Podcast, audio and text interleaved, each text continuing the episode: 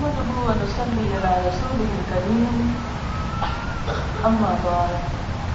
فأعوذ بالله من الشيطان الرجيم بسم الله الرحمن الرحيم رب اشرح لي صدري ويسر لي أمري واحلل عقدة من لساني يفقهوا قولي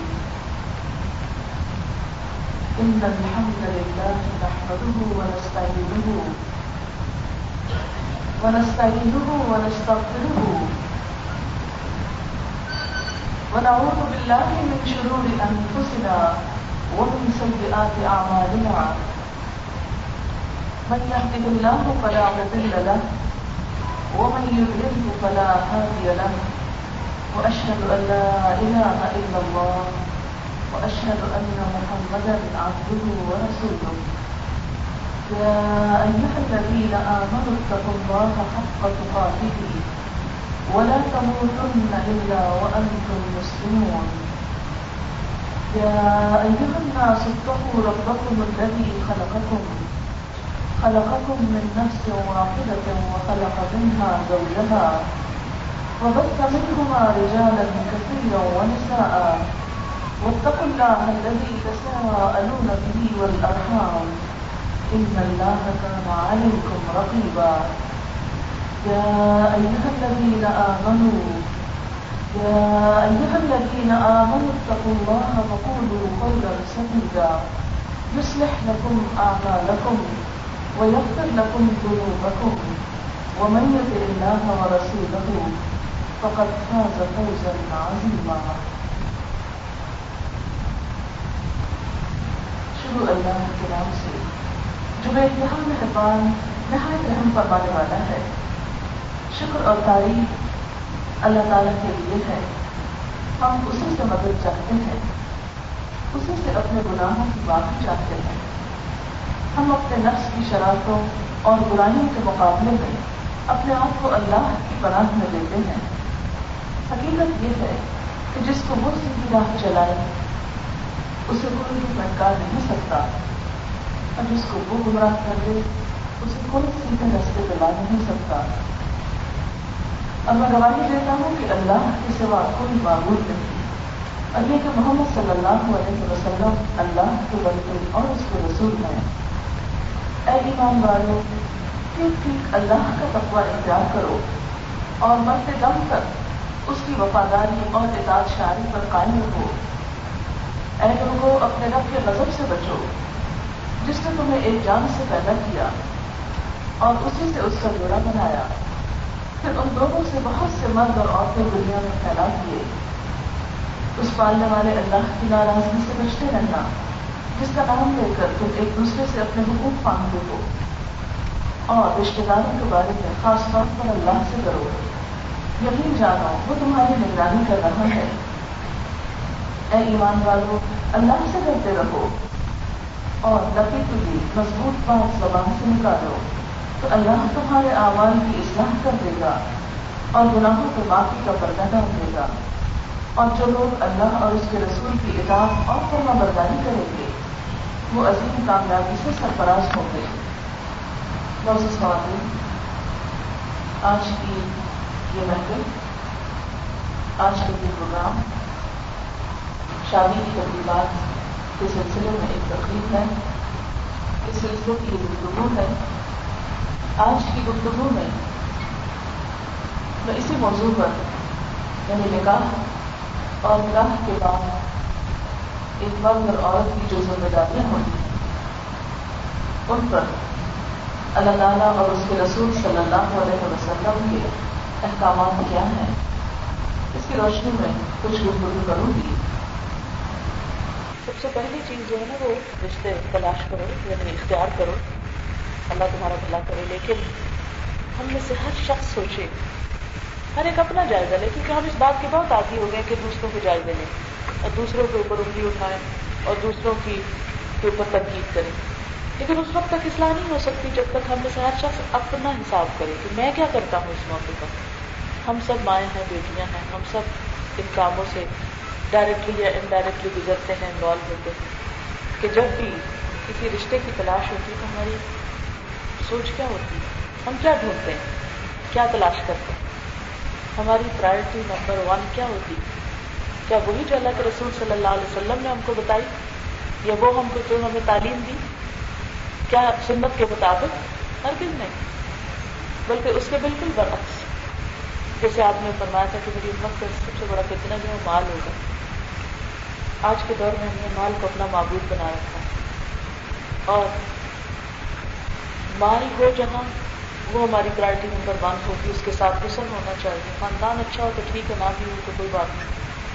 لیکن اصل چیز جو ہے وہ مال ہے، مال اور حسن جو شادیاں اس بنیاد پر کی جاتی ہیں، جو رشتے اس بنیاد پر تلاش کیے جاتے ہیں، ان کے انجام ہم دیکھتے ہیں۔ کہ جس شخص کو اپنے مال اور حسن کا تکبر ہو، غرور ہو، جس بھی لڑکی کو وہ سسرال میں نباہ کس طرح کر سکتی وہ ان کو خوشیاں کیسے دے سکتی ٹھیک ہے، مال کو اللہ نے خیر بھی کہا۔ مال ایسی بھی بری چیز نہیں جو نہیں ہونا چاہیے ہونا چاہیے۔ لیکن خیر اس وقت بنتا ہے جب انسان کے اندر دین آتا ہے۔ یہ دین ہی اس مال کو خیر کے کاموں میں سرد کرواتا ہے۔ اور خیر اور بھلائی کی عادت انسان کے اندر پیدا ہوتی ہے۔ حضرت عثمان غنی کے پاس بھی بہت مال تھا۔ حضرت عبد الرحمان بن نوف کے پاس بہت مال تھا۔ کہتے ہیں کہ میں عید اٹھاتا سونا اگلتی ہے زمین میرے آگے۔ اللہ نے ان کے کاروبار میں ان کی تجارت ہر چیز میں بہت برکت دی۔ بہت ہی مالدار انسان تھے۔ حضرت عثمان رضی اللہ تعالیٰ عنہ کے حالات آپ سب جانتے ہیں۔ حضرت زبیر کے بارے میں آتا ہے کہ جو فوت ہوئی چھ کروڑ کی پراپرٹی کے مالک بہت مالدار صحابہ کرام تھے۔ لیکن کسی کے اندر اس سارے مال نے کوئی تکبر اور غرور نہیں پیدا کیا۔ اور انہیں خدا سے واقع نہیں کیا اس مال نے۔ حضرت سلمان علیہ السلام کے پاس بڑی حکومت، بہت مال تھا۔ اتنا کہ اس کے بعد شاید ہی کسی کو ملا۔ لیکن اس کے باوجود ان کے اندر کوئی غرور اور تکبر نہیں تھا۔ آج ہمارے مال میں، ہمارے اندر بری عادات پیدا کرنی اور ان میں سب سے بڑی جو ہے وہ تکبر میں خود کو بڑا سمجھنا اور دوسروں کو حقیق سمجھنا۔ آپ دیکھیے کہ ہم اچھا کپڑا پہنتے تو کس لیے؟ اس لیے نہیں کہ اللہ کی نعمت کا اظہار کرے کہ اللہ نے دیا تو ایک نعمت ہے ہمارے پاس اور شکرانے کے طور پر۔ اما بنا مت ربی تو بہت دس ہمارا کیا حساب ہوتا ہے؟ کہ ہم یہ سوچتے ہیں کہ ہم دوسروں سے اچھے لگیں دوسروں سے آگے بڑھیں لوگ ہماری تعریفیں کریں لوگ یاد آئیں اسی طرح ہم دیکھتے ہیں کہ باقی چیزوں میں بھی۔ تو بات میں یہ کر رہی تھی کہ رشتے کی تلاش میں بھی ہم جو دیکھنا چاہیے وہ نہیں دیکھتے۔ اگر ہم سب کی بحثیت مومن مسلمان یہ شرط ہو جائے تو شادی اس سے کریں جس کے اندر دین کی سمجھ ہو۔ آپ دیکھیے کہ سب لوگ دین کا علم حاصل کرنے کے لیے دوڑ کریں دوڑ کریں لہذا جب وہ سمجھ آئے گی دین کی تو دوسروں کے حق حقوق پتہ چلیں گے، ان کی عزت ہوگی۔ ساس کو بھی ماں کا درجہ ملے گا، شوہر کو بھی شوہر کا درجہ ملے گا، اس کی بھی اطاعت ہوگی، اس کی عزت ہوگی رشتے داری جڑے گی۔ اللہ کا خوف دلوں میں آئے گا، کیونکہ اللہ کا خوف دلوں میں دین کے علم سے آتا ہے۔ انما یکش اللہ میرے بابی علماء اللہ سے ڈرنے والے لوگ وہی ہوتے ہیں جن کے اندر دین کی حقیقی سمجھ ہوگی صرف علم کی حد تک نہیں ہو تو کتابیں آپ گدے کی بھی رکھ سکتے ہیں تو وہ عالم بھی بن جاتا ہے پھر کتابیں رکھ لینے سے نہیں آتا، دین کی سمجھ بڑھا دے۔ لیکن اس کے بعد ہم آگے چلتے ہیں کہ جب ہم کوئی رشتہ دیکھنے کے لیے جاتے ہیں، اگر ہمیں پسند نہیں آتا تو ہم گھر آ کے کیسے کیسے نقلیں اتارتے ہیں؟ کیسے کیسے نقص نکالتے ہیں؟ دوسروں کے نام کے اوپر، دوسروں کے دانت دوسروں کی شکل، دوسروں کی ہنستے ہیں۔ کس کے اوپر ہنستے ہیں؟ کس نے بنائی یہ ساری شکلیں؟ اللہ نے بنائی۔ یہ رنگ کس نے بنایا؟ میرا اور آپ کا رنگ کس نے بنایا؟ میرا اور آپ نے تو نہیں۔ کوئی ہم میں سے نہ اس کو بنا سکتا، نہ بتا سکتا۔ اس کا بنایا گیا۔ ہمیں کیا حق ہے کہ ہم کسی کی شکل و صورت کے اوپر ہنسے میں مذاق اڑائیں لیکن ہم کتنے ہی گناہ سے بیٹھ لیتے ہیں۔ پھر اسی طرح یہ کہ رشتہ طے ہو جاتا ہے تو اس موقع پر منگنی جب شروع ہوتی ہے۔ تو آپ دیکھیں کہ ہمارے یہاں منگنی کو ایک اتنا بڑا فنکشن ہے اتنی بڑی چیز بنا دیا گیا حالانکہ وہ ایک بات ہوتی ہے۔ پرانے بات میں اس کا ذکر ہے سب وقت کے ساتھ عورتوں کی منگنی کا ذکر۔ منگنی کا لفظ مانا ہے مانگنا۔ پرپوز کرنا۔ اور پھر جب بات پکی ہو جائے تو بات یعنی کہ اسلام میں تو معاہدے کا بہت پاس ہے۔ یعنی اصل چیز تو زبان ہے، لیکن ہم نے اس کو کیا رنگ دے دیا؟ یعنی پہلے اس میں شادی میں براتے جاتی تھی ابھی لگتے ہیں کہ منگنی میں بھی ایک برات جاتی اور بہت سارے لوگ اکٹھے ہو کر لڑکی والوں کے اوپر ایک بوجھ بنتے ہیں اور اس موقع پر کہ جس طرح مال کی نمائش اور دکھاوا ہوتا ہے۔ حالانکہ دکھاوا جو ہے، ہمارے دین میں ہے ہی نہیں۔ سب سے پہلی چیز جو ہے نا وہ نیت کی اصلاح ہے کہ کوئی بھی کام انسان دکھاوے کے لیے نہ کرے۔ اب دیکھیے کہ کوئی بھی عمل اس وقت تک قبول نہیں ہوتا۔ یعنی کوئی بھی کال کوئی بھی علم کی بات اس وقت تک فائدہ نہیں دیتی جب تک عمل نہ ہو۔ اور کوئی بھی عمل اس وقت تک فائدہ مند نہیں ہوتا جب تک کہ اس کے پیچھے نیت اچھی نہ ہو۔ یعنی جب تک نیت اچھی نہ ہوگی، کوئی بھی عمل۔ ہاں آپ کروڑوں کسی کو دے رہے ہیں نا اور آپ کی نیت نہیں درست، نیت کیا ہے؟ اپنی دولت کا روپ چڑھنا یا یہ ہے کہ تعریف چاہنا، یہ دکھاوا کرنا۔ یہ بڑے سے بڑا عمل جو ہے نا، وہ آپ کو کوئی بھی فائدہ نہیں دے سکتا۔ اور یہ انسان کی اسی وقت درست ہوتی ہے، کہ جو انسان خود چاہتا ہے۔ کیونکہ دوسرے مثلاً بیوٹی پارلر میں بیٹھ کے اپنے کمیں درست کرا سکتے ہیں، اپنے کچھ میک اپ کے ذریعے اپنے آپ کو وقتی طور پہ بہت اٹریکٹو بنا سکتے ہیں، کچھ اور کام کر سکتے ہیں۔ یعنی ہمارے ظاہر کو دوسرے لوگ مل جل کے سجا سکتے ہیں۔ لیکن ہماری نیت کو اور ہمارے دل کو صرف ہم خود ہی سجا سکتے ہیں۔ اس کا حساب ہم خود ہی لے سکتے ہیں۔ اس کو ہم کو اس پر کسی دوسرے کے ہاتھ کی پہنچ نہیں۔ دلیل انسان والا نفسی ہی بصیرہ، بلکہ انسان اپنے آپ پر خود خوب آگاہ۔ تو یہ حساب ہمیں خود ہی لینا ہوگا کہ ہم کیا کر رہے ہیں۔ اب آپ دیکھیں کہ منگنی ہوتی ہے، پھر اس کے بعد یہ کہ لڑکی اور لڑکے کو آزادانہ چھوڑ دیا جاتا ہے۔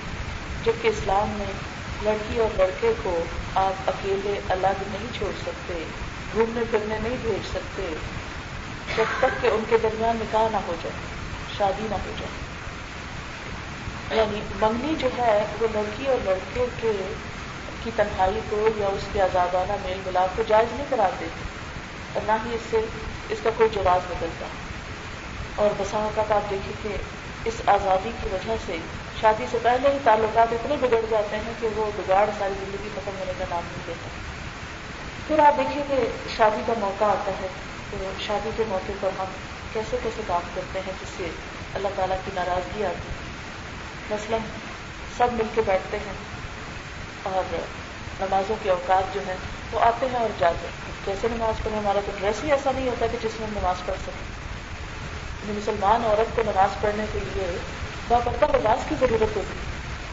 اب ہم لوگوں کو خوش کرنے کے لیے اور اپنے دل کی خوشی کے لیے ایسے لباس پہن کے چلے جاتے ہیں کہ جس سے بازو بھی ہیں تو ننگے بنے ہیں سر ہے تو ننگا ہے۔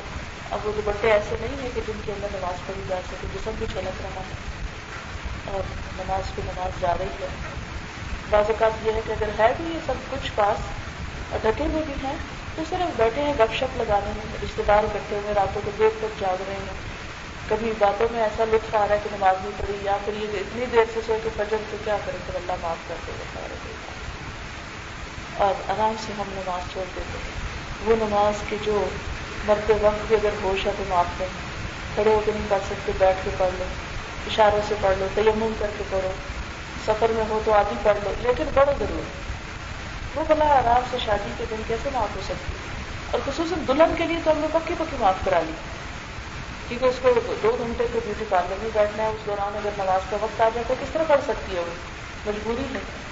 لیکن اللہ کے ہاں ایسی کسی مجبوری کا ذکر نہیں کیا گیا کہ ایسی حالت میں عورت سے نماز معاف ہوگی پھر آپ دیکھیے کہ شادی کے دن عموماً لوگ حیرت سے کہتے ہیں یعنی دلہن میں نماز کہتے تو ہے، شادی کے دن نماز یعنی ایسا لگتا ہے جیسے کوئی غیر ضروری بات کہہ دی گئی ہو تو مزاق کیا جا رہا ہے، اللہ کے بندہ مومن تو ہر عام چاہے وہ دلہن کو میک اپ میں ہو یا ڈریس میں ہو یا کسی بھی چیز میں، وہ اللہ کا بندہ ہے۔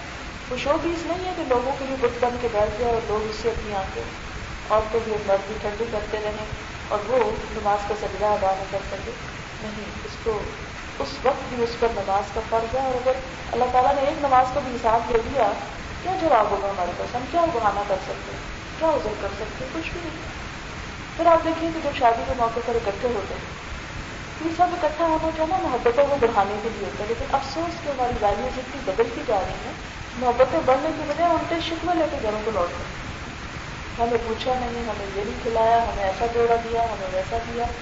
یعنی یہ جو سب اور رشتے دار اکٹھے ہوتے ہیں، وہ جہیز اور وہ تو سب کچھ ایک طرف رکھتے کہ مہر مقرر کرتے وقت کس قدر بازو کا دھوکے بازی سے کام کیا جاتا ہے۔ بڑی بڑی رقمیں لوگوں کو دکھانے کے لیے باندھ دی جاتی ہیں، لیکن ساری زندگی ان کو کوئی دینے کی طرف آتا ہی نہیں۔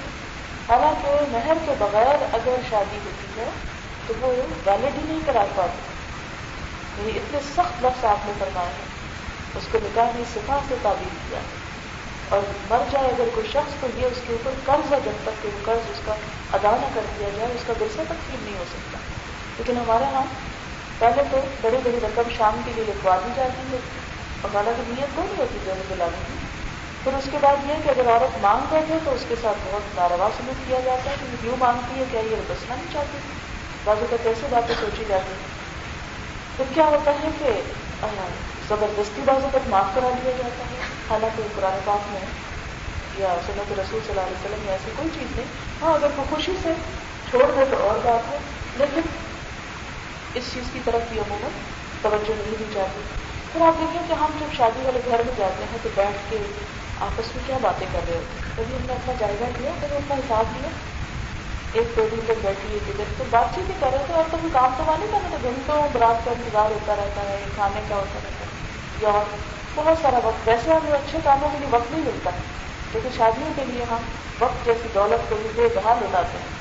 گھنٹوں گھنٹوں بیٹھ کے اور اس میں پھر باتیں کیا ہوتی کسی کے لباس پہ تبصرہ ہو رہا ہوتا ہے دیکھو یہ کیا پہن کے آ گئی یہ بوڑھی ہوگی، ابھی بھی اس کا میک اپ کرنا نہیں پڑتا گناہ ہے، گناہ یعنی بڑوں کے اوپر جو بڑے بزرگ خواتین ہیں، جن کے یعنی بڑے ہونے کے آتے چاہے کوئی کیسا بھی ہو، عزت لازم ہے، ان کا مذاق اڑایا جائے ایک ایک کو نشانہ کثیر بنایا جا رہا ہے۔ اور کچھ نہیں، تو اگلے کچھ تو پچھلے بازو کا کیا تھا نا رشتے دار سالوں نہیں ملتے شادیوں کے موقع پہ تو ضرور ملنا ہوتا ہے، مل بیٹھتے وہ اگلے پچھلے گلے شکوے اس کی حبت اس کی برائی، اس کی اس کی اس کی، اس نے یہ کیا، اس نے وہ کیا۔ سب رپورٹیں ایک دوسرے کو دیتے ہیں۔ کیا کن معلومات کا تبادلہ خیال ہوتا ہے؟ ہم سب جانتے ہیں اس موقع پر ہم کیا گفتگو کرتے ہیں۔ اور اس کی وجہ سے مساوقات کتنے اور فساد جو ہیں وہ اور زیادہ جنم دیتے ہیں اس لیے شادی کا موقع جو اللہ تعالیٰ خوشیوں کا موقع دیتے ہیں، وہ ہم اللہ کی ناراضگی کی نظر کر دیتے ہیں۔ پھر اس کے بعد ہماری شادیاں مزید اسراف کا نمونہ بنتی جاتی ہیں۔ قرآن پاک میں اللہ تعالیٰ نے فضول خرچی کرنے والوں کو شیطان کا بھائی قرار دیا۔ اندر مبرین کام و اخوان شیاتی فضول خرچی کرنے والے شیطان کے بھائی ہیں۔ آپ دیکھیے کہ ہم شادی کے موقع پر کس قدر فضول خرچی بسا اوقات کرتے شادی کا ایک جوڑا جو ایک دفعہ بازو کا صرف پہن گیا اس کی قیمت سینکڑوں میں تو کہیں بھی نہیں ہے۔ غریب سے غریب کے گھر بھی آپ چلے جائیں نا، تو سو دو سو کا جوڑا نہیں ہوتا ہے۔ ہزاروں سے بات شروع ہو کے لاکھوں تک جاتی ایک دن کے لیے لاکھوں کا جوڑا، ہزاروں کا جوڑا، اللہ کو کیا حساب دے؟ جبکہ دوسری طرف ہم زکات دینے کے لیے، صدقہ کرنے کے لیے اپنی جیب میں پیسے نہیں پاتے۔ پھر آپ دیکھیں کہ کتنی بچیاں ایسی ہیں کہ جن کی جوانی گھومتی چلی جا رہی ہے، اس لیے کہ ان کے پاس نہیں ہے۔ وہ سب کچھ جس کی وجہ سے وہ اس اس مقابلے پہ آ سکے اور انہیں کو قبول کر سکے۔ بہت سی بچیوں کی شادی میں تاخیر کیوں ہوتی؟ اچھا جب وہ تاخیر ہوتی تو ہم نے دیکھا ہوگا کہ لڑکیاں نفسیاتی مریض بن جاتی ہیں، ماں باپ کے اوپر بوجھ بن جاتی ہیں۔ کئی قسم کی خرابیاں جنم لیتی اس سے جنا پھیلتا ہے؟ حرام طریقے وجود میں آتے ہیں۔ عزت محفوظ نہیں رہتی ماں باپ غم لیے سینے میں چلے جاتے ہیں۔ اور دوسری طرف ہم ایسا ایسا اصراف کریں اور ایسے ایسے کیونکہ جو ہم کام کرتے ہیں نا وہ صرف اپنے لیے نہیں کرتے، وہ دوسروں کے لیے بھی ایک مثال ہو جاتا ہے۔ آپ دیکھیں کہ ہمارے یہاں یہ اصراف کب سے ہوا؟ چند سال پیچھے گئے تو ایسا اصراف نہیں تھا۔ صرف دیکھا دیکھی اس میں یہ کیا میں نے اس سے آگے بڑھنا۔ اللہ نے تو ہمیں حکم دیا تو پرانے بات میں، نیکیوں میں آگے بڑھو۔ اور ہم اس راستے میں آگے بڑھنے لگے۔ غلط کاموں میں آگے بڑھنے لگے۔ ایک سے ایک آگے بڑھ کے ہم یہ غلط کام شروع کر دیتے اب آپ دیکھیں کہ یہ لفظ کتنا سخت ہے نا جو اللہ تعالیٰ نے فرمایا کہ فضول خرچی کرنے والے لوگ شیطان کے بھائی ہیں۔ شیطان کا ٹھکانا کیا ہے؟ اور شیطان اللہ تعالیٰ کی نظر میں مقام کیا رکھتا ہے؟ ہم سب جانتے ہیں۔ شیطان اللہ تعالیٰ کی نظر میں سخت ناپسندیدہ ہے۔ اللہ تعالیٰ نے اس کو اپنا دشمن بھی کہا ہمارا دشمن بھی کہا کیا ہم دشمن کے بھائی بنیں گے؟ ہرگز نہیں۔ لیکن عام حالات میں تو ہم شیطان کو بہت برا بھلا کہتے ہیں۔ ہر چھوٹی بڑی بات پہ اس کو تانے دیتے ہیں۔ حج کرنے کا اللہ تعالیٰ موقع دے تو اس کو پتھر کے علاوہ جوتے بھی مارتے ہیں۔ کہ یہ شیطان ہے، یہ ہمارا دشمن ہے اور یہ ہم کو جنت میں جانے سے روکتا ہے اور یہ برے کاموں کو اکساتا ہے۔ لیکن ان برے کاموں کو چھوڑنے کو کیوں نہیں تیار ہوتے کہ جو ہمیں اس کا بھائی بنا دیتے یعنی اس کی کیٹیگری میں شامل کر دیتے؟ پھر آپ دیکھیے کہ ہمارے یہاں شادیوں میں شراب کی اور قسمیں بھی کیا ہے کہ بسا اوقات اپنے پاس نہیں بھی ہوتا تو پھر قرض لے لیتے بھی سب کچھ کرتے اور آپ کو پتا ہے کہ شہید کے بھی سارے بنا معاف ہو جائیں گے، قرضے تو بنا نہیں معاف ہوتا بعض اوقات عام کرتا نہیں ملتا تو سود تک تو قرضہ لیتے ایک اور بلا میں مبتلا ہو جاتے ہیں۔ حالانکہ سود کے بارے میں واضح طور پر حکم ہے قرآن پاک میں کہ اس کی تو کسی طرح حلال ہونے کی کوئی گنجائش ہے ہی نہیں، کہیں بھی نہیں ہے۔ کسی مجبوری میں تم بے شک سود لے لیا کرو۔ کہیں نہیں، قرآن میں لکھا۔ اب دیکھو نا قرآن میں جیسے روزہ ہے نا، تو کہا اگر بیمار ہو یا سفر ہو تو چلو بعد میں رکھ لو۔ اسی طرح ہر جس پہ ہے، جس میں استطاعت ہو۔ لیکن کہیں یہ نہیں کہا کہ ہاں اگر تمہاری یہ مجبوری ہے، تو پھر سود لیا دیا کرو۔ ہر کچھ نہیں کوئی گنجائش ہی نہیں چھوڑی۔ اس کے باوجود ہم نے گنجائشیں بہت نکالی ہیں۔ اور خاص طور پر، اب دیکھیں کہ ہمارے معاشرے میں جتنی بھی اونچ نیچ بڑھتی چلی جا رہی ہے نا، اتنی بھی پھر چوری ڈاکے اور جن لوگوں کی خواہشات حلال سے پوری نہیں ہوتی، تو وہ حرام کی طرف بڑھتے ہیں۔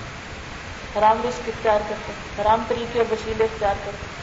یعنی یہ جو اصراف ہے نا، یہ صرف بجائے اور چھوٹی سی خرابی نہیں ہے، بہت سی خرابیوں کی جڑ بن جاتی یعنی اسی سے قرض، اسی سے سود، اسی سے آپس میں مقابلے، حسد، پھر اسی سے آپس میں چوری، ڈاکہ، گری اور ایک دوسرے کے ساتھ جو بھی ظلم و ستم کی صورتیں ہیں، وہ سب پھر اسی سے جنم لینے لگتی ہے۔ تو یہ ہمیں، یہ چیز ہمیں کیا بتاتی ہے کہ ہمیں ہماری عبادت اور ہماری اطاعت اور ہمارا اسلام صرف اس پر ختم ہو کر نہیں رہ جائے گا کہ ہم نماز پڑھ رہے ہیں اور ہم روزہ رکھ رہے ہیں اور ہم نے اتنے قرآن ختم کر لیے ہیں اور ہم اتنی تصویر پڑھ رہے ہیں۔ نہیں، جب تک ہمارے معاشرے سے ان رسموں کا خاتمہ نہیں ہوتا۔ آپ دیکھیں کہ اللہ تعالیٰ نے نا قرآن پاک میں جیسے صورت پاتے ہیں تو اس میں فرمایا کہ ایک دن سراط المستقیم۔ ہمیں سیدھا راستہ دکھا سراط اللہ جینا انعام تعلیم ان لوگوں کا راستہ دکھا جن کو تو نے انعام کیا۔ اور وہ کون ہے؟ صحابہ کرام۔ غیر المغضوب علیہ ان کا نہیں، جن کو ناراضگی ہوئی تیری کون ہے وہ؟ یہود۔ غلط دعالین اور نہ بھٹکے ہوئے کا اور ان سے مراد عیسائی لیے جاتے ہیں۔ لیکن اگر ہم اپنے معاشرتی طور طریقوں پہ غور کریں نا، تو ہمارے کچھ طریقے یہود اور حنود سے ملتے ہیں۔ اور کچھ طریقے ہمارے عیسائیوں کے کس قدر تیزی سے ہمارے معاشرے کے اندر birthday Valentine day Christmas day happy new year اور کتنی خرافات شامل ہو گئی ہیں جن کی اصل عیسائیت ہے؟ اسلام میں ہے ہی نہیں وہ. عیسائی جو ہے وہ اپنے پیغمبر کا برتھ ڈے مناتے ہیں کرسمس کی شکل میں. حضور صلی اللہ علیہ وسلم نے ایسی کوئی تعلیم نہیں دی. اللہ تعالیٰ نے کیا فرمایا؟ سراط مستقیم کس کو کہتے ہیں؟ انعام یافتہ لوگوں کے راستے کو کہتے ہیں، صحابہ کرام کے طریقے کو کہتے ہیں. اور ان کے بعد جو دین کے نیک بزرگ گزرے، ان کے طریقے کو کہتے ہیں۔ اور دیکھو سراط مستقیم پہ چلنا ہے تو دو چیزیں چھوڑنی پڑیں۔ گی یہود کے طریقے چھوڑنے پڑیں گے اور عیسائیوں کے طریقے چھوڑنے پڑیں گے۔ جب دین مکمل ہوگا، ہم کیا کر رہے ہیں؟ کیا واقعی ہم سراط مستقیم پر سوچا ہم نے کبھی؟ ہم کس سراط مستقیم کی بات کرتے ہیں؟ ہم کس ہدایت کی بات کرتے ہیں؟ ہم کس اپنے رب کے تقرر کی بات کرتے ہیں؟ دین اس وقت تک مکمل نہیں ہوتا۔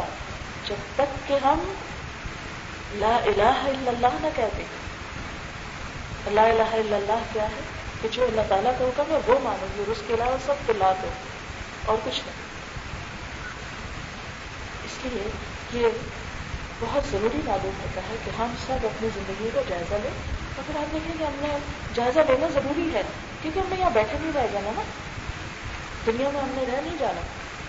ادھر سے آئے ہیں اور ادھر چلے جانا ہے۔ قیامت کے دن یوں لگے گا لم یل رسول اشیت اور گنا یہ صبح کو پہے ٹھہرے یا شام کو پہے ٹھہرے۔ چند لمحوں کی بات ہے، بس ختم۔ ایک دن ہم کو اپنے رب کے حضور جا کے حاضر ہونا۔ اور اسی میں آپ دیکھیں کہ مالک یوم الدین، اس دن کا مالک پھر اللہ ہوگا۔ جزا سزا اس کے ہاتھ میں ہوگی۔ یہ کیسے ہو سکتا ہے کہ وہ کہے کہ ہاں میں آج میری جزا ان لوگوں کے لیے ہے جو چوریاں ڈاکے ڈالتے رہے آج میری جزا ان لوگوں کے لیے ہے جو اصراف کرتے رہے۔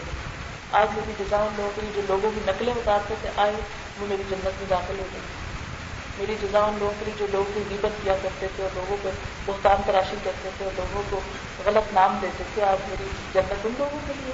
یہ ہو سکتا ہے کبھی؟ نہیں ہو سکتا۔ ہم کس بھول میں پڑے ہوئے اگر ہم واقعی چاہتے ہیں نا کہ اللہ کے پسندیدہ بن جائیں تو اس کے لیے ضروری ہے کہ ہمیں اپنے اپنے اخلاق کا جائزہ لیں، آداب کا جائزہ لیں، رسم و رواج کا جائزہ لیں۔ کیونکہ رسم و رواج ہمارا بت بن چکے ہیں۔ پھر آپ دیکھیے کہ شادی کا موقع، خوشی کا موقع، اللہ کی ہم کو سنا کا موقع شکر گزاری کا اور شکر گزاری میں اس کی اطاعت کا موقع اور لباس اور آزاد اور اخلاق کے علاوہ جتنے جتنے دن تک ہماری شادیاں ہوتی رہتی ہیں، ان کے بارے میں ہم اللہ تعالیٰ کو کیا حساب دیں گے؟ کیا جواب دیں گے؟ کیا جواب ہے ہمارے پاس؟ میں نے خود دیکھا بھی نہیں، لیکن سنی سنائی بات کو کہتے ہیں سنی سنائی بات آگے رواج نہیں کرنی چاہیے اسی لیے اگر میں غلط ہوں تو مجھ کو درست کر دیجیے میں نے سنا ہے کہ اب یہاں پر شادیاں اس طرح ہو رہی ہیں کہ کئی کئی دن تک فنکشن ہوتے ہیں اور آج پنک ڈے ہے، آج یلو ڈے ہے، آج گرین ڈے ہے کہ سب لوگ اس دن کو ایک مخصوص رنگ کا لباس پہن کے آتے ہیں اور ایک طرح سے لباس کی نمائش ہوتی ہے۔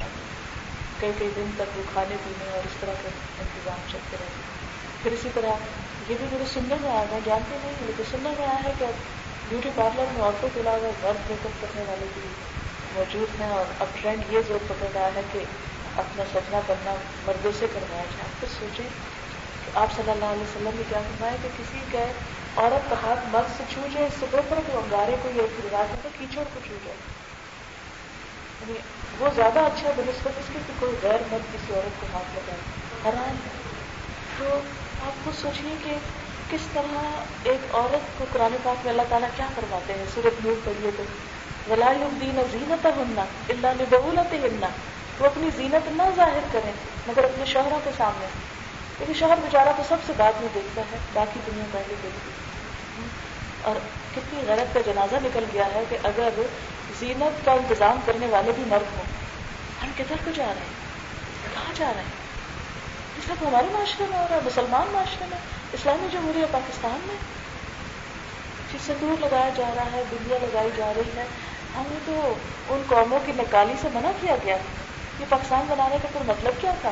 کیا مقصد تھا؟ اگر ہم نے یہ سب کچھ وہی کرنا تھا جو ہندو کرتے ہیں، تو پھر اتنی قربانیاں دی، ہم نے اتنی جانے دی، اتنا گھر بار چھوڑے، مال لٹائے زمینیں چھوڑی۔ اس کام کے لیے کہ ہم اپنے طریقے وہی اختیار کر لیں۔ ہمارے انداز، ہمارا اسٹائل ہماری بول چال، ہمارا سب کچھ وہی ہو جائے۔ اس قدر افسوس کی بات ہے۔ ہمارا احساس اور شعور کہاں چلا گیا؟ ہماری ایمانی حرارت کہاں چلی گئی؟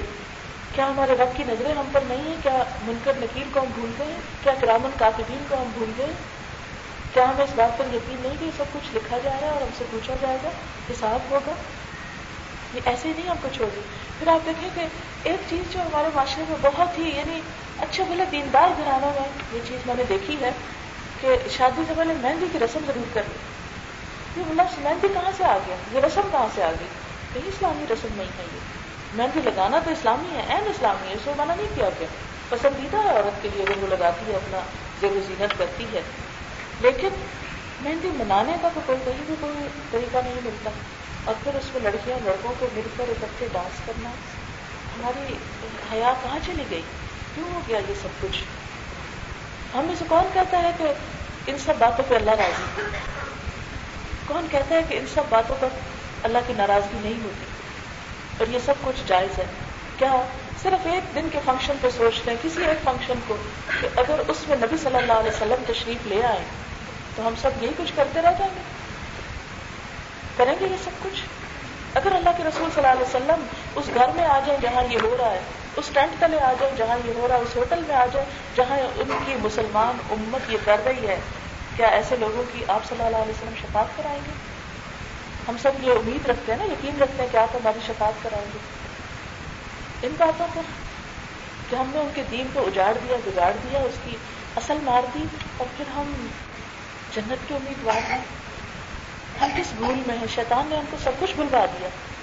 اپنی اصل بھلوا دی، اپنا دین بھلوا دیا، اپنی آخرت بھلوا دی، قبر بھلوا دی، قبر کا حساب کتاب بھلوا دیا۔ ہم کدھر کو جا رہے ہیں؟ کیا ہمیں یقین نہیں کہ ہمیں واپس بھی جانا ہے ایک کیا ہم جنت کی بہاروں کو بھول گئے؟ جنت کی راحتوں کو بھول گئے؟ جنت کے حسن کو بھول گئے؟ اس کی ابدی زندگی کو بھول گئے؟ نہیں۔ جس کے سامنے وہ آخرت کی بلند منزل ہو، وہ اس دنیا کو امتحان سمجھتا ہے۔ وہ اس دنیا کو کھیل کھلانے کی جگہ نہیں سمجھتا۔ اس لیے ہم سب کو اپنے اپنے اعمال کا جائزہ لینا ہوگا اور ان چیزوں کے بارے میں غور و فکر کرنا ہوگا۔ مستقبل ہم اس سے معافی چاہتے ہیں، اس سے استغفار کرتے ہیں کہ ہمارے ان اعمال کی اصلاح کر دے وہ۔ منوز باللہ من شرور انفسنا۔ اور ہم اپنے آپ کو اللہ کی پناہ میں دیتے ہیں اپنے نفس کے شر سے بچانے کے لیے اللہ، یہ ہمارے نفس کا شر ہے جو ہمیں ان سارے کاموں پہ اکساتا ہے۔ حضرت یوسف علیہ السلام نے بھی فرمایا تھا نا، ان نفس اللہ عمارہ بسو نفس تو انسان کو برائی کو اکساتا ہے۔ دل تو انہیں چیزوں میں لگتا ہے جا کے، کیونکہ شیطان جو خوش ہوتا ہے، وہ ہمیں شیر دیتا ہے نا۔ چاہے زمین ملامت بھی کرے تو پک کے سلا جاتے ہیں۔ تم چپ کرو، ابھی چار دن دیکھ لیں پھر حج کرے گے تو توبہ کر لیں خیر۔ کس کو دھوکہ دیتے اور پھر آپ دیکھیں کہ شادی کے بعد میں جو ازدواجی زندگی ہے نا، جس میں بہت خرابیاں ہو رہی ہیں بہت افسوس کے ساتھ کہنا پڑتا ہے کہ بسا اوقات ینگ کپلز میں طلاق شروع ہو گئی ہے۔ اس میں دونوں طرف سے، میں نے لڑکیوں کو بلیم کرتی ہوں، لڑکوں کو دونوں ہی طرف مشکل ہو گئی۔ اور وہ مشکل کیا ہے انا سیلف پریز اپنی ذات، اپنا آپ۔ اور ہاں، آپ دیکھیں شیطان کو بھی تو انا نہیں ڈبویا تھا نا۔ اس کو جنت سے کس نے نکلوایا تھا؟ اسی انا نے۔ انا خیر میں میں اس سے زیادہ اچھا میں اس سے بہتر ہوں۔ تو جب لڑکی کے اندر میں لڑکی کی بات اب اس لیے کروں گی کہ ہم سب عورتیں یہاں بیٹھی ہوئی ہیں، تو ہمیں اپنی اصلاح کرنی جب کسی بھی بچی کے اندر، کسی بھی لڑکی کے اندر یہ بات جنم لیتی ہے نا کہ میں اپنے شوہر سے زیادہ اچھی ہوں۔ اس سے زیادہ پڑھی لکھی، اس سے زیادہ لائق، اس سے زیادہ قابل، اس سے زیادہ اچھی جاب ہے میری۔ اس سے زیادہ اچھا گھرانا ہے میرا، تو اس وقت کیا ہوتا ہے؟ پھر گھر نہیں بنتا۔ کیوں؟ اس لیے فطرت کے خلاف ہے نا۔ ہم لاکھ اس فرق کو بتانا چاہیں، جو مرضی رگڑ رگڑ میں بتانا چاہیں، جو باتیں فطرت کی تختی پہ لکھی ہوئی نا، وہ نہیں بٹتی یہ آپ دیکھیں کہ اللہ تعالیٰ نے نا قرآن پاک میں فرمایا ہے ارے جالو قوامون الگ نصاب مرد عورتوں کو قوام۔ بلے رجال علیہ درجہ۔ مردوں کے لیے عورتوں پر ایک درجہ یا ایک ہاتھ اوپر ہے۔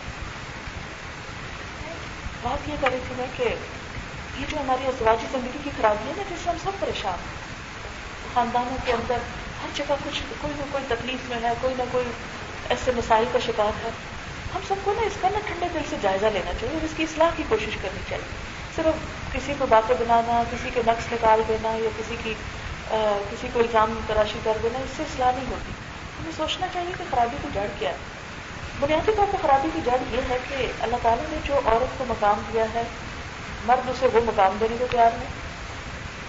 اور مرد کو جو اللہ نے مقام دیا، عورت مرد کو وہ مقام دینے کو تیار ہے۔ عورت چاہتی ہے کہ مرد کے برابر میں جو برابر نہیں کم از کم ایک ہاتھ اوپر ہی رہے۔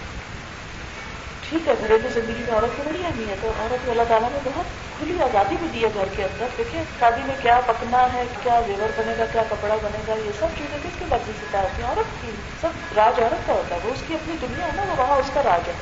لیکن مجموعی طور پر جو گھر کی زندگی ہے نا، اس میں مرد کو اللہ تعالیٰ نے سبراہ بنایا، اس کی عزت رکھی۔ اللہ تعالیٰ نے قرآن پاک میں حکم دیا ہر سال ہاتھ کال تاپ نیک عورتیں جو تھی نا کرنا بردار۔ جو شہر کی بات مانی۔ پھر اس کے بعد اللہ تعالیٰ نے شوہر کو یہ حق بھی دیا ہے کہ اس کی اجازت کے بعد نقلی روزہ نہ رکھا جائے۔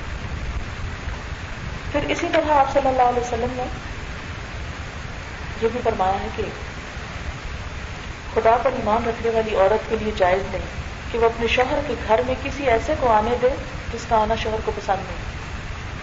یعنی چھوٹی چھوٹی مثالیں دیں گی نا تو کس کس طرح کی بات شوہر کی ماننی ہے۔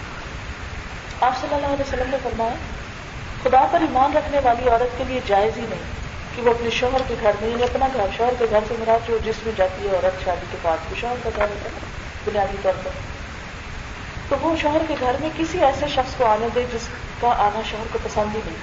یہ شوہر نہیں چاہتا کہ مثلاً کوئی خاص لوگ ہیں، کوئی مرد ہیں یا کوئی رشتے دار ہیں یا کوئی، کہ وہ آئیں۔ کیونکہ ان کے آنے سے بسا اوقات کیا ہوتا ہے؟ کہ گھر میں گڑبڑ ہو جاتی ہے۔ شوہر کہتا ہے بہتر ہے کہ وہ نہ آئے اب بیوی شوہر کے سامنے تو نہیں، ان کو آنے دیتی، لیکن جب شوہر نہیں ہوتا تو پیچھے سے کھلا دیتی۔ تو یہ خیانت ہو جاتی۔ ہے پھر فرمایا، اور ایسی صورت میں گھر سے نکلے تو اس کا نکلنا شوہر کو پسند نہ ہو۔ یہ شوہر نہیں چاہتا کہ عورت گھر سے جائے، لیکن عورت ہے کہ اس بات پہ ضد ہے، مصر ہے کہ میں تو نکلوں گی، میں جاؤں گی۔ اور عورت یہ خاص طور پر سننے کی بات ہے کہ عورت شوہر کے معاملے میں کسی دوسرے کی بات نہ مانے۔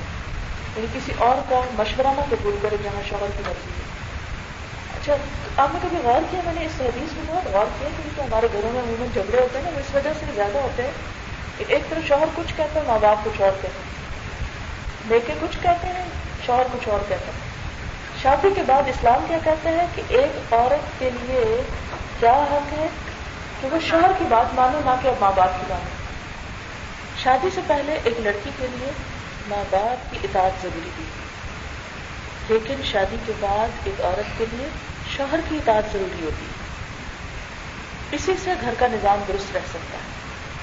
لیکن جہاں کسی لڑکی کے اندر شوہر کے ساتھ سرکشی کا رویہ آتا ہے، انکار کا رویہ آتا ہے، نافرمانی کا رویہ آتا ہے، تو وہاں پر نہ دنیا میں گھر جنت بن سکتا ہے اور نہ آخرت کی جنت۔ کیونکہ جنت میں جانے کے لیے کیا شرط لگائی گئی؟ عورت شوہر کی اطاعت گزار ہو تابے دار ہو، فرما بردار ہو۔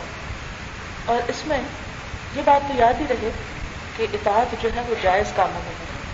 ناجائز کاموں میں نہیں کہ شوہر کا ایک سر سے کپڑا اتار دو تو کوئی کہ شوہر کا حکم ہے تو میں اب یہ کام کرتا ہوں۔ وہ تو ایک اللہ کا جو حکم ہے نا، جو بڑے بڑے حرام حلال کی باتیں وہ تو اپنی جگہ پر ہے لیکن عام گھریلو زندگی میں معاملات میں اس کا یہ مطلب ہی نہیں کہ شوہر کو کوئی ڈکٹیٹر بنا دیا گیا ہے کہ وہ بغیر مشورے کے گھر والوں کے اوپر صرف ایک آرڈر یا آرڈیننس جاری کرتا چلا جائے اب یہ نہیں ہوگا، وہ ہوگا یا کوئی قانونی دنیا ہے وہ کہ وہ عدالت لگی ہوئی گھر میں کہ کچھ قانون پاس ہو کہ لٹکائے جا رہے ہیں، ایسی نہیں بات امرحم شورا بئی نہ ہو گھر کے معاملات مشورے سے طے پاتے لیکن جس معاملے میں شوہر اور بیوی کے درمیان کلیش ہو جائے، وہاں بیوی کو حکم ہے کہ جھک جائے۔ کیونکہ اللہ نے مرد کی فطرت مختلف رکھی اور چونکہ اسے الٹ کبام بنایا ہے اور ذمہ دار بنایا ہے، تو کوئی بھی شخص جب تک اس کو اتھارٹی نہ دی جائے، وہ ذمہ داری نہیں نبھا سکتا۔ تو شوہر کو اگر بیوی کا تابے دار بنا دیا جائے، تو وہ ذمہ داری نہیں نبھا سکتا۔ بہت سے کام اور معاملات ایسے ہیں جس میں اس کو ڈسیزن لینے کی ضرورت ہوتی ہے۔ پھر اسی طرح نبی صلی اللہ علیہ وسلم نے فرمایا کہ نکاح سے بہتر کوئی چیز دو محبت کرنے والوں کے لیے نہیں پائی گئی۔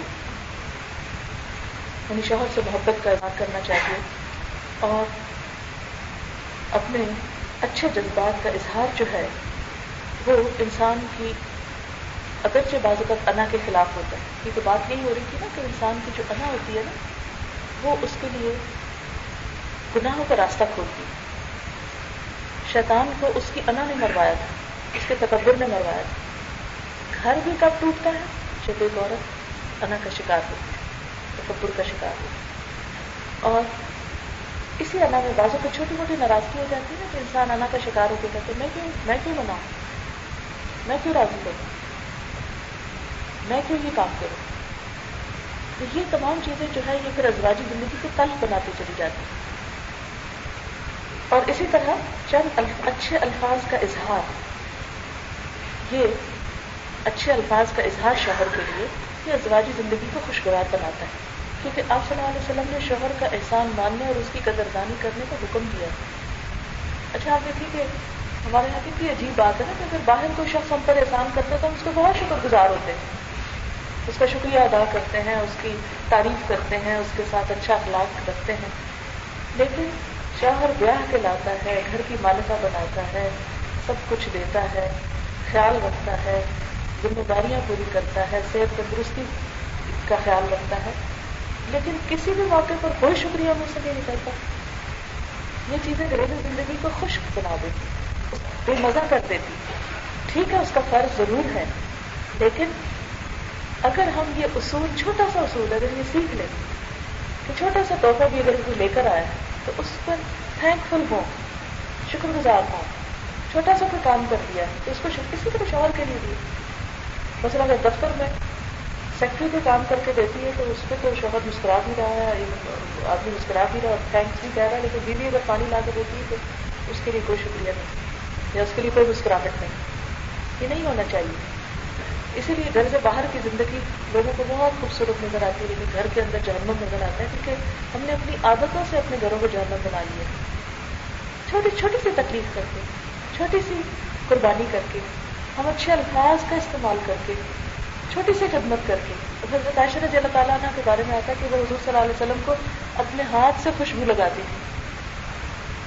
اگر ہم میں ویسے کسی کو یہ ہو تو کہ لوگ خود نہیں کر سکتے یہ کام۔ یہ ہمارے کرنے کا کام۔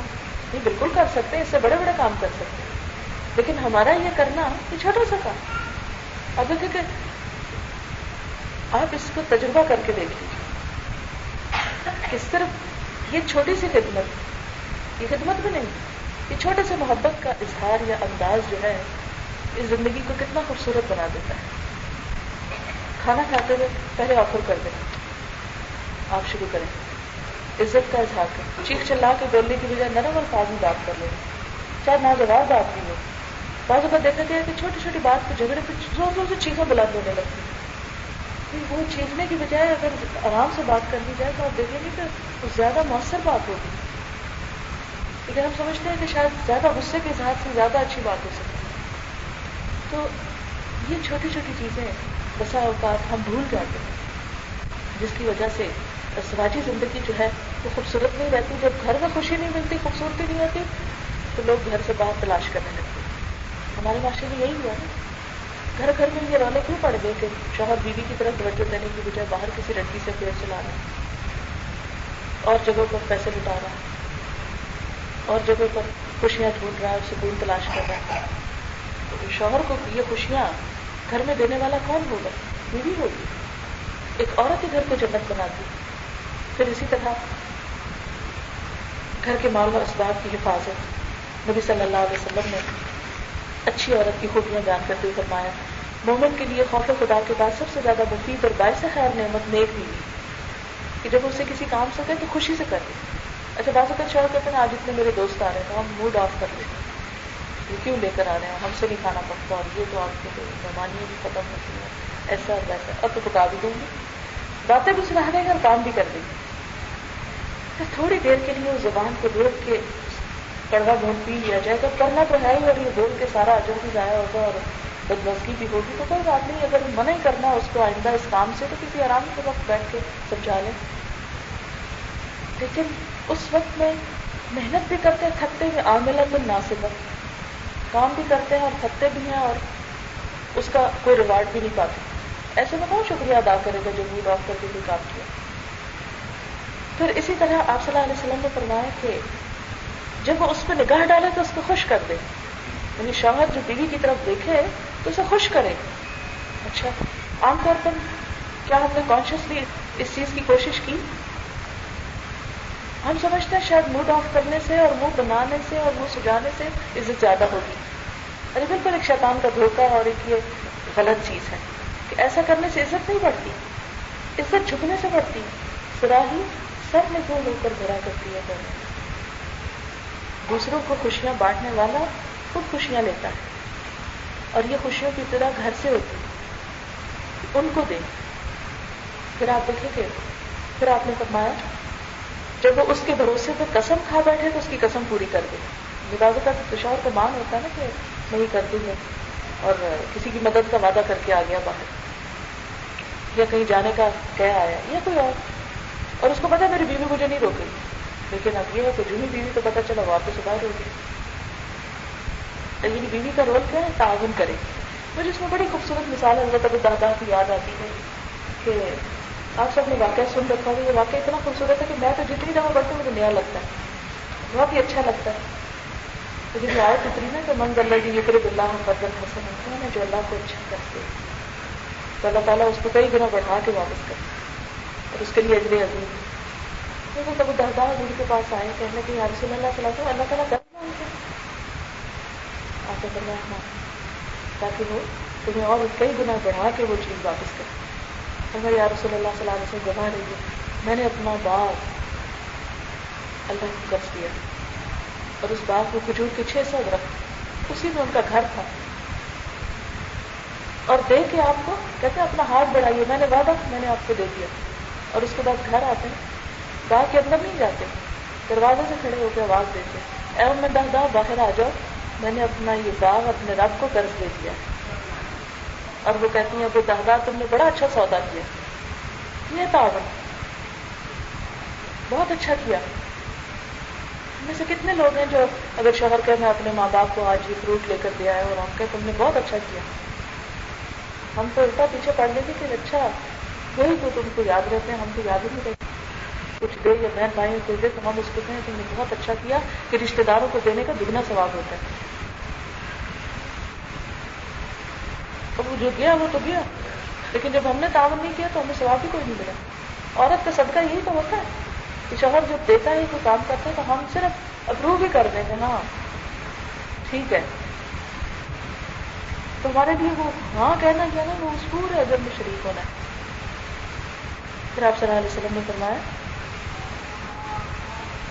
جب وہ کہیں چلا جائے تو اس کے پیچھے اپنی عزت و آبرو کی حفاظت کرے لباس کا نوکریوں میں دوسرے ملکوں میں لوگ چلے جاتے ہیں، سال سال، دو دو سال کے آپ نے دیکھو گے اتنی خرابیاں سے بسا اوقات پھیلی ہیں کہ پیچھے عورتوں نے یعنی اس عزت و آبرو کی حفاظت نہیں کی جو اللہ تعالیٰ نے اسے اس کا حکم دیا۔ یہاں پر کیا حکم ہے؟ کہ یہ نہیں کہ صرف شوہر کے ڈر سے اپنی نگاہ بچائی جائے یہ شوہر کے ڈر سے حیا بچائی جائے یہ شوہر کے ڈر سے کوئی غلط کام نہ کیا جائے۔ اللہ کے ڈر سے۔ شوہر ہو کہ نہ ہو، دیکھے کہ نہ دیکھے پتا ہے اس یہ بات شوہر کو نہیں پسند۔ نہ کرے۔ اور پھر شوہر کے مال و اسباب کی نگرانی میں شوہر کی خیر خواہ اور وفادار رہے۔ کہ نہیں جس کا گھر ہے، اس کی چیزیں ہیں، ان چیزوں کی حفاظت بھی عورت کا فرق ہے۔ اور پھر اسی طرح شوہر کے حقوق میں صفائی، ستھرائی، سلیقہ، آرائش، زبائش، یہ سب کچھ شوہر کے لیے۔ بہت سی ازواجی زندگیاں محض اس وجہ سے خراب ہوتی ہیں کہ عورتیں اپنے یعنی اس اس ہنر کو نہیں جانتی، جسمانی صفائی کی توجہ نہیں گھر کی صفائی کی توجہ نہیں بچوں کی صفائی کو اب نے دیکھو کہ بہت سے شوہر صرف اس لیے آگے ڈانٹنے لگتے ہیں عورتوں کو کہ بچے پاؤں کے ننگے کیوں یا ان کو بیمار کیوں ہوئی یا یہ ہے کہ گھر گندا کیوں ہے؟ یا یہ کوئی وقت چیز کیوں نہیں ملی یہ چھوٹی چھوٹی چیز ہے نا گھر میں بگاڑ پیدا کرتی یہ عورت کی ذمہ داری ہے۔ تو ہمارے یہاں یہ سمجھ لیا گیا کہ نہیں، گھر کو دیکھنا عورت کی ذمہ داری ہے ہی نہیں۔ تو وہ کس کی ہے؟ باہر بھی مرد دیکھے گھر بھی مرد دیکھے تو پھر باقی کون رہے؟ اور پھر اپنے آپ کو سجانے کا نام یہ جو بھی زینت اور زبائش ہے نا، یہ مرد کے لیے، جیسے ولا یو تین زینت آؤ نا اللہ لی بہولت نمبر ون شوہر کا حق ہے کہ عورت اپنی خوبصورتی، زینت اچھا لباس اچھا میک اپ اچھا زیور اچھا سب کچھ کس کے لیے؟ اپنے شوہر کے لیے۔ یعنی جب بھی کوئی اچھی چیز دیکھے تو پہلا خیال اس کو کیا آئے؟ کہ میں اپنے شوہر کے لیے خوبصورت ہوں۔ اسی کے مال میں سے لے رہے ہیں۔ نا تو اسی کو ہی نہیں۔ خوش کریں گے تو کس کو کرنا ہے؟ لیکن افسوس کی عورتیں آج یہ راز بھول گئے ہمارا سب کچھ بازار والوں کو نہیں بولتے اور جب بازار نکلتی ہے، سب سے خوبصورت لباس پہنتی میک اپ کرتی بہترین خوشبو لگا کے یعنی کتنے سخت لفظ ہیں کہ مردوں کے بیچ میں خوشبو لگا کے جانے والی عورت کے لیے۔ آپ صلی اللہ علیہ وسلم نے بہت ناراضگی کا اظہار کیا، آپ نے فرمایا تھا یہ ایسی عورت کے لیے اچھے الفاظ نہیں آپ نے استعمال کیے تھے فرمایا کہ وہ واپس آ کے غسل جنابت کرے۔ لیکن ہم پورے جسم کو سپرے کنڈیل کے تو ہم بازار میں مردوں کے بیچ میں گھس جاتے ہیں۔ اتنا سخت لفظ آپ نے کرے کیونکہ اس سے مردوں کو اٹریکشن ہوتی ہے عورت کی طرف۔ عورت کے لیے وہ خوشبو پسند کی گئی ہے کہ جو چھپی ہوئی ہو یعنی جو دوسرے مردوں تک نہ پہنچے۔ یعنی یہ نہیں کہا کہ خوشبو لگائی نہ۔ لیکن ایسے لگائے کہ جو دوسروں تک نہ جائے۔ پھر اسی طرح ہم دیکھتے ہیں کہ ہمارے یہاں عموماً بالوں کو کس طرح پھیلا کے اور کس طرح سجا کے ہم بازار میں گھومنے پھرنے نکل جاتے ہیں۔ بازو کو صرف ایسی شاپنگ کرنے، وقت پاس کرنے۔ اچھا جدید تحقیقات سے بھی یہ بات ثابت ہوئی ہے کہ عورت کے بالوں سے ایسی ریز نکلتی کہ جو مرد کو اٹریکٹ کرتی مرد کی طرف اس کی توجہ جاتی اسی لیے خاص طور پر بالوں کو ڈھانپنے کا حکم اب بالوں کے ساتھ پرانے پاک میں کیا آتا ہے؟ جو خمار ہے نا، ولی ادرب نہ بخو میں رہنا اللہ جو بننا یہ جو خمار ہے، خمار کہتے ہیں سر کے ڈریس کو جیسے اسکارف وغیرہ ہوتا ہے، یہ دوپٹہ ہوتا تو اس کو اپنے سینے پہ بھی ڈال کیونکہ سر کے بعد جو سینہ ہے، وہ بھی عورت کے حسن اور زینت کا ایک حصہ ہے۔ وہ نمایاں نہ ہو اتنی شرم آتی ہے نا بعض اوقات عورتوں کے براس وغیرہ بھی کپڑوں میں سے جھلک رہی تھی بازار کو اس طرف کر رہے ہوتے سارے مردوں کے سامنے یہ زبائش جاری ہوتی جتنے لوگوں کی نگاہیں پھسلیں گی، ان سب کا حساب اسی کو عورت کو دینا ہوگا جو ان کے لیے اٹریکشن کا سامان بنتے یعنی دین کی تعلیمات میں ہمیں کیا پتہ چلتا ہے کہ عورت اپنے زیب و زبائش و آرائش کا اہتمام کرے عورت کا حق ہے۔ قرآن پاک میں بھی آتا ہے نا اپنش فل ہندی کیا وہ جو زیورات میں پالی جاتی ہے؟ یہ زیور عورت کا حق ہے، منع نہیں کیا گیا اسے۔ اچھا لباس عورت کا حق ہے ایک دفعہ حضرت اسامہ کو چوٹ لگ گئی تو حضور صلی اللہ علیہ وسلم نے فرمایا، اسامہ اگر بیٹی ہوتا، ہم اس کو زیور پہناتے، اسامہ بیٹی ہوتا، ہم اس کو اچھے کپڑے پہناتے۔ اس سے کیا پتہ چلتا ہے سبھی سے؟ اچھا کپڑا اچھا زیور، عورت کا حق ہے۔ اس سے منع نہیں کیا گیا۔ لیکن اگر یہ سب کچھ اس کے شوہر کے لیے ہے تو عبادت ہے۔ اور اگر غیر مردوں کے لیے تو حرام ہے۔ حساب ہوگا پوچھ ہوگی پھر اسی طرح عورتوں کے ساتھ بھی مردوں کو حکم دیا گیا کہ وہ اچھا سلوک کریں۔ یعنی صرف یہ نہیں کہ عورت ہی کی ذمہ داریاں ہیں، عورت کے حقوق بھی ہیں۔ آپ صلی اللہ علیہ وسلم نے شوہر اور بیوی کے تعلق کو کیا کرنا ہے ہم نہ لباس سننا ان تم لباس سننا وہ تمہارا لباس ہے تم کا لباس۔ یعنی اس سے کیا پتہ چلتا ہے کہ دونوں ایک دوسرے کے حقوق ہیں۔ دونوں ایک دوسرے کے لیے لباس کی طرح ہی لازم و ملزوم ہے لباس جسم کو گرمی، سردی سے اور ایپ سے اس کے انسان کے ایپ چھپاتا ہے انسان کو خوبصورت بناتا ہے زینت دیتا ہے پروٹیکٹ کرتا ہے کمفرٹ کا ذریعہ ہوتا ہے صاف ہوتا ہے، اس کی عزت میں اضافہ کرتا ہے۔ تو یہ اسی طرح شوہر اور بیوی ایک دوسرے کے لیے لازم ملزوم ہے ایک دوسرے کے لیے عزت ہے ایک دوسرے کے لیے زینت ہے ایک دوسرے کے لیے خوبصورتی کا ذریعہ ہے۔ مردوں کو حکم دیا کہ عورتوں کے ساتھ اچھا سلوک کرو۔ ارشاد باری تعالیٰ وہ آشر ہوں نہ بل مارو ان عورتوں کے ساتھ بھلے طریقے سے زندگی بسر کرو یعنی یہ نہیں کہ چھوٹی چھوٹی بات پر ان کی دوستی کر ڈالو، ان کو تانے دو، ان کو ٹارچر کرو، ان کو ستاؤ، ان کو پریشان کرو۔ نہیں، بلکہ کیا کرنا ہے کہ یا یہ لذین آمن ان میں نظراج کو میں اولاد کو ہم ضرور ہوں انتا ہوا دسو و تک کرو اے لوگ جو مان لائے، تمہارے، تمہاری بیس باز بیویاں اور بچے جو ہیں، وہ تمہارے دشمن ہو سکتے ہیں۔ لیکن اگر تم معاف کر دو، درگزر کر دو، بخش دو، اللہ بھی غرور ہے۔ پرانے پاس میں معاف کرنے کے لیے تین لفظ آتے ہیں، تینوں یہاں اکٹھے کر دیے۔ اس سے کیا پتا چلتا ہے؟ ایک دفعہ آپ کو درگزر سے کام دیا، پھر معاف کر دیا، پھر اگنور کیا، پھر اگنور کیونکہ یہ رشتہ ایسا نہیں کہ چھوٹی سی بات کو کٹ کر کے ختم کر دو۔ نہیں جتنی دفعہ غلطی ہو، اتنی دفعہ معاف کرو۔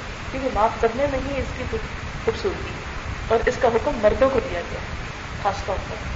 کہ وہ چھوٹی چھوٹی کوتاہی ہے یہ نہیں نمک زیادہ ہو گیا کھانے میں تو آپ اس پہ ہنگامہ کھڑا کر دیں برتن توڑنا شروع کر دے یا پٹائی شروع کر دیں نہیں، آپ صلی اللہ علیہ وسلم نے کبھی بھی کسی عورت کو ہاتھ نہیں اٹھایا، کبھی بھی کسی کے ساتھ جاتی نہیں۔ اسی طرح یہ ہے کہ بیوی کے ساتھ اچھا گمان رکھنے کے لیے کہا گیا ہے۔ اگر بیوی پسند نہ بھی ہو، تو بھی کیا حکم دیا گیا؟ ہو سکتا ہے کہ اس کی کوئی اور چیز اچھی ہو۔ یعنی ایک چیز اچھی نہیں لگتی تو دوسری اچھی بھی ہوگی۔ اور وہاں ان کرے تو وہ ہونا اگر تم کو ناپسند ہے تو آسان تکرا شہی وہ یہ جل اللہ کی دکھائی رنگ کرتی ہو سکتا ہے کہ ایک چیز تم کو پسند نہ ہو، مگر اللہ تعالیٰ نے تمہارے لیے اسی میں بہت بھلائی رکھی ہے وہی تمہارے لیے بہت اچھی چیز ہے. تو اس سے کیا پتہ چلتا ہے کہ اگر بیوی کی شکل پسند نہیں مثلاً، ہو سکتا ہے اخلاق بہت اچھا اگر اخلاق پسند نہیں تو ہو سکتا ہے اس کی اولاد بہت اچھی ہو اس کی تربیت اچھی کرتے یا یہ ہے کہ وہ تمہارے بڑھاپے کا اچھا ساتھ ہو، یہ کوئی بھی وجہ ہو سکتی ہے۔ فرمایا کہ اس سے بدل نہ ہو کہ ایک چیز اچھی نہیں لگی تو کہا بس اب مجھے نظر ہی نہ آئے۔ اور فوراً طلاق طلاق طلاق کہہ کے گھر پہ ہی آپ صلی اللہ علیہ وسلم نے فرمایا، کوئی مومن اپنی مومنہ بیوی سے نفرت نہ کرے۔ اگر بیوی کی کوئی عادت اس کو پسند نہیں تو ہو سکتا ہے دوسری اس کو پسند آ جائے۔ پھر اسی طرح آپ صلی اللہ علیہ وسلم نے فرمایا، عورتوں کے ساتھ اچھا سلوک کرو، عورت پسلی سے پیدا کی گئی، اور پسلیوں میں سب سے زیادہ اوپر کا حصہ ٹیڑھا ہے، اس کو سیدھا کرو گے ٹوٹ جائے گی۔ لیکن اس سے عورت کی خامی نہیں بتائی گئی کہ وہ بہت خراب چیز ہے۔ اس سے مراد یہ ہے کہ عورت جو ہے نا یعنی اس کے اندر جذبات ہے اچھا یہ جو ہے نا، یہ ٹیڑھی پسلی اور یہ، اس کو ہم لوگ بہت نیگیٹو طرح یوز کیا جاتا ہے۔ اگر میں آپ سے یہ کہوں کہ دیکھو، درخت کی شاخیں جو ہے بہت خبردار ہے ٹیڑھی۔ یہ ان کا حسن ہی یہی ہے۔ اگر یہ ساری شاخیں سیدھی ہوتی، بانس کے بانس ہوتے تو کیا خوبصورتی ہوتی؟ عورت کا حسن کیا ہے؟ اس کی لچک میں، اس کے خم میں، اس کی آجزی میں۔ لیکن جہاں یہ خم آجزی کے لیے اور جھکاؤ کے لیے اچھا ہے خوبصورت ہے، وہاں اس کو تم عقل کے ساتھ کھینچ تان کے سیدھا نہ کرو کہ ہر چیز کو دو اور دو چار کرو۔ کیونکہ بعض اوقات لاجک سے زیادہ عورت کے لیے جذبات یعنی ایک محبت کا گول کافی عورت کو جیتنے کے لیے بجائے اس کے لیے دس لیکچر تم اس کو دو گے۔ یہ اس چیز کا یہ فائدہ ہوگا اور یہ نقصان ہوگا اس لیے یہاں عورت سے ڈیل کرنے کا ایک طریقہ اور حکمت سکھائی گئی۔ پھر فرمایا، بیوی کے ساتھ اچھا سلوک کرنا چاہیے۔ آپ صلی اللہ علیہ وسلم نے فرمایا، کامل ایمان والے مومن وہ ہیں جو اپنے اخلاق میں سب سے اچھے ہیں۔ یعنی ایمان ہی اس کا پورا ہوتا ہے جس کا اخلاق اچھا ہو۔ آپ صلی اللہ علیہ وسلم جو اخلاق کے عظیم مرتبے پر تھے اور آپ بھیجے بھی دنیا میں کیوں گئے؟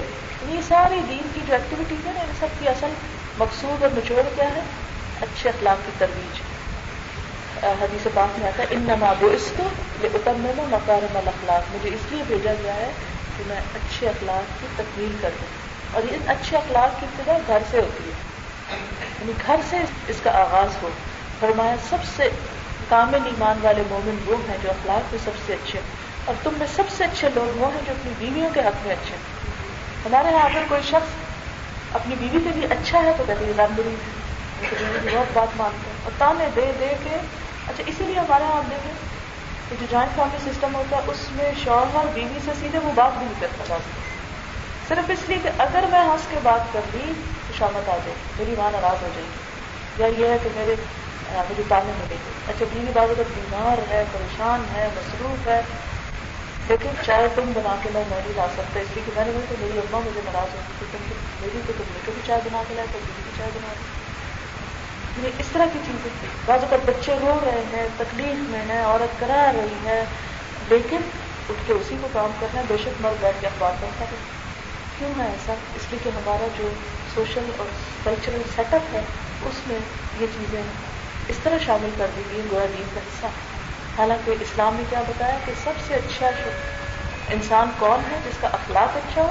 اور سب سے اچھا اخلاق کس کا ہے جو اپنی بیوی کے لیے سب سے اچھا ہو؟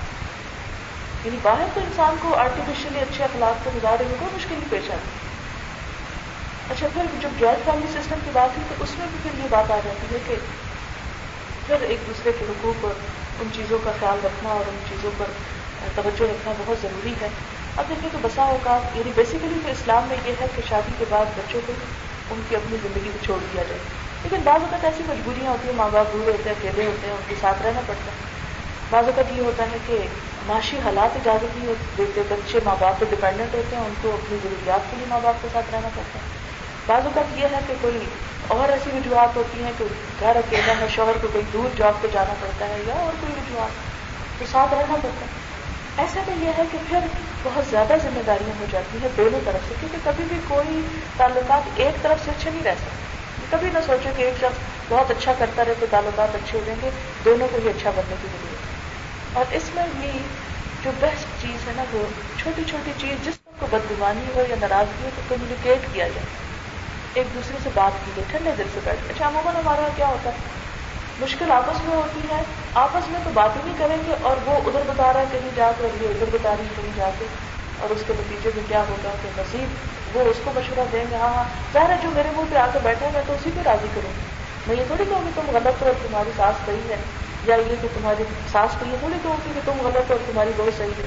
میں تو اسی کو لہٰذا عموماً مشورہ دینے والے صرف اس کو خوش کر دیتے ہیں جو ان کے پاس آیا۔ وہ کیوں برے بنے کہ یہ کہہ کے کہ تم غلط کر رہے تھے بہت کم لوگ ایسے سنسیئر، سچی بات کریں لہٰذا نتیجہ کیا ہوتا ہے کہ جب وہ آپس میں بات نہیں ہوتی، ادھر ادھر جا کے ہوتی ہے، تو اس سے کیا ہوتا ہے؟ غلط مشورے ملتے ہیں، بعض اوقات غلط ہمدردیاں ملتی ہیں اور نتیجہ تن آپس کے تعلقات کشیدہ کشیدہ کشیدہ ہوتے چلے جاتے ہیں۔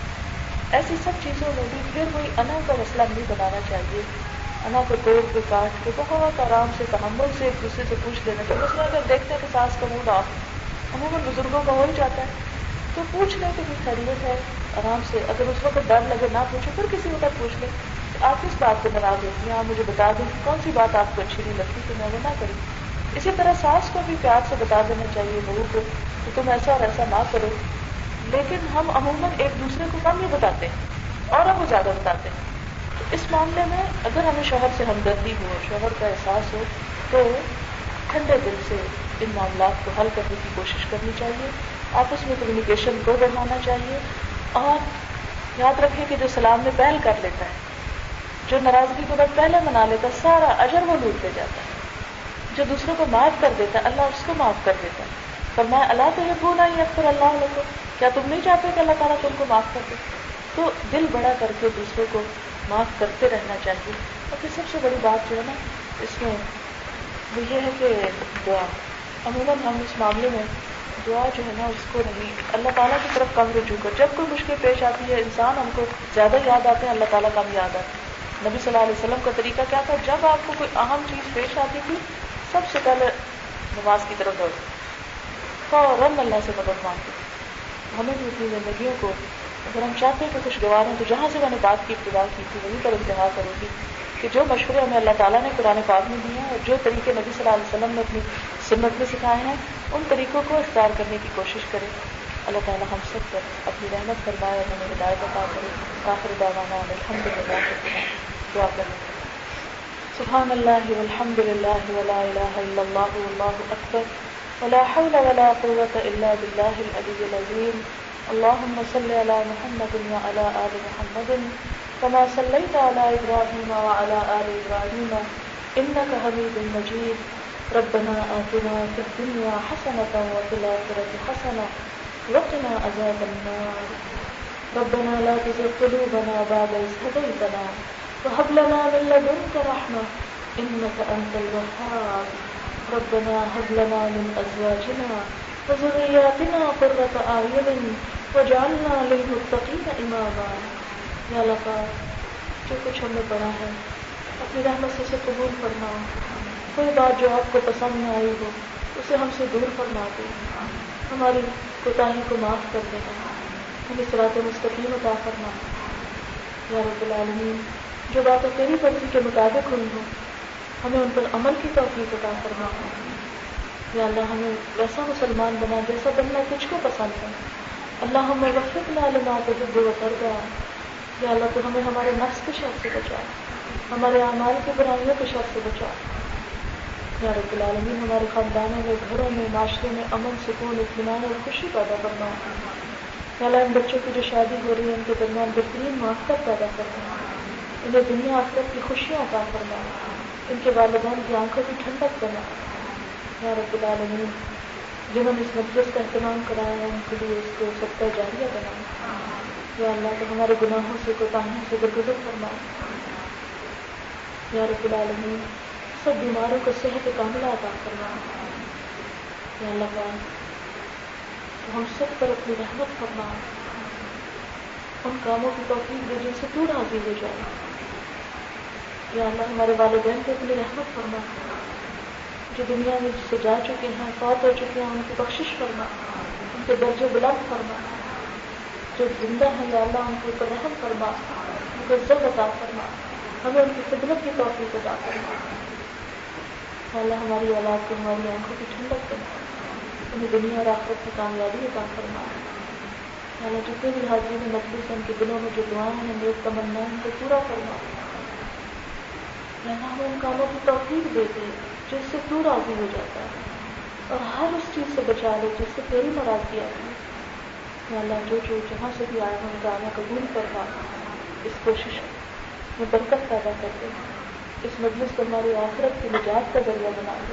ہمارے حق کو مجھے پر ربنا تقبل منا انك انت السميع العليم وتب علينا انك انت التواب الرحيم وصلى الله تعالى على خير خلقه محمد وعلى آله وأصحابه وأهل بيته أجمعين. برحمتك يا أرحم الراحمين. إلى العالمين سبحانك اللهم وبحمدك نشهد أن لا إله إلا أنت نستغفرك